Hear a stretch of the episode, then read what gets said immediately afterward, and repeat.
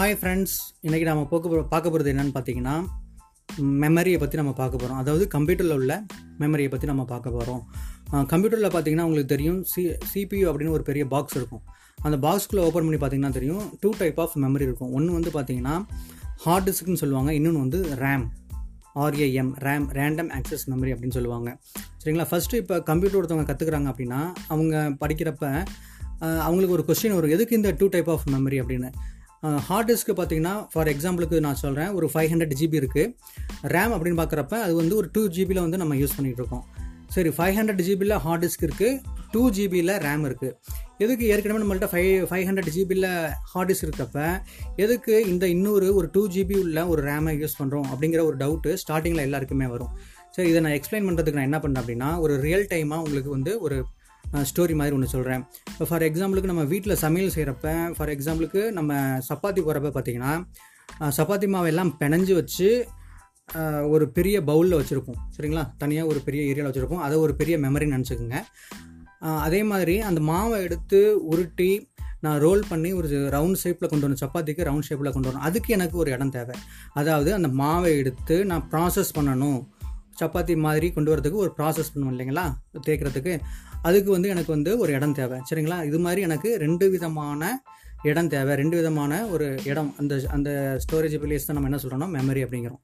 So இதே மாதிரி தான் ஹார்ட் டிஸ்க்கு அண்டு ரேம் நம்ம நீங்கள் கம்ப்யூட்டரில் என்னென்ன இன்புட்லாம் கொடுக்குறீங்களோ ஃபார் எக்ஸாம்பிளுக்கு கீபோர்டில் என்னென்னலாம் டைப் பண்ணுறீங்களோ இல்லை வாய்ஸ் மூலமாக என்னென்ன இன்புட்லாம் கொடுக்குறீங்களோ இல்லாட்டி பிக்சர் மூலமாக வீடியோ மூலமாக கிராஃபிக்ஸ் மூலமாக என்னென்ன கொடுக்குறோமோ அது ஃபஸ்ட்டு ரேமுங்கிற மெமரிக்கு தாங்க போகும். ரேமில் என்ன பண்ணும் அப்படின்னா நம்ம வந்து மானிட்டரில் பார்க்குறோம் இல்லைங்களா? அதை வந்து நிப்பாட்டி காட்டுறதுக்கு ஒரு இடம் வேணும்.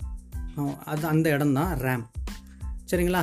சரி ஃபார் எக்ஸாம்பிளுக்கு இப்போ நான் எம்எஸ் வேர்டில் வந்து நான் வந்து இப்போ டைப் பண்ணிக்கிட்டு இருக்கேன்.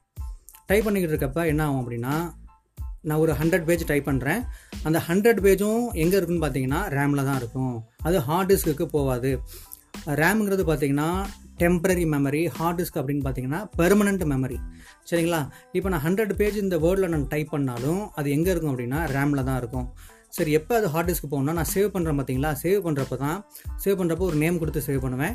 அப்போ அது எங்கே போகும்னா ரேம்லேருந்து ஹார்ட் டிஸ்க்கு போகும். சரிங்களா? சரி. அதே மாதிரி இப்போ நீங்கள் எந்த ஒரு ப்ராசஸ் பண்ணாலும் நம்ம எந்த ஒரு இன்புட் கொடுத்தாலும் எந்த ஒரு டேட்டா கொடுத்தாலும் அது ரேம் மூலமாக தான் எங்கே போகுது அப்படின்னா ஹார்ட் டிஸ்க்கு போகுது. சரி நான் ஹார்ட் டிஸ்கில் சேவ் பண்ணி வச்சுருக்கேன். எனக்கு வேணுங்கிறப்ப நான் அதை எடுத்து பார்க்கணும்.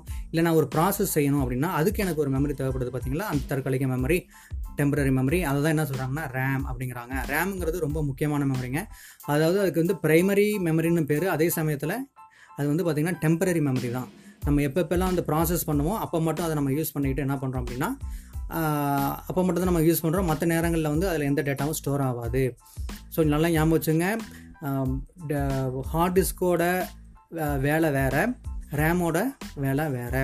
அதோட மெமரி வேலை வேறு சேவ் பண்ணுற அது வேலை வேறு. இந்த ரேமுடைய ஒர்க்கு பார்த்திங்கன்னா இது வந்து டிஃப்ரெண்ட்டாக இருக்குது சரி இது வந்து நீங்கள் என்ன பண்ணுங்க அப்படின்னா இந்த மெமரி சிஸ்டத்தை நீங்கள் புரிஞ்சுக்குங்க. அதே மாதிரி உங்கள் பசங்களுக்கும் உங்கள் ஃப்ரெண்ட்ஸுங்களுக்கும் இதை சொல்லிக் கொடுங்க. Okay thank you bye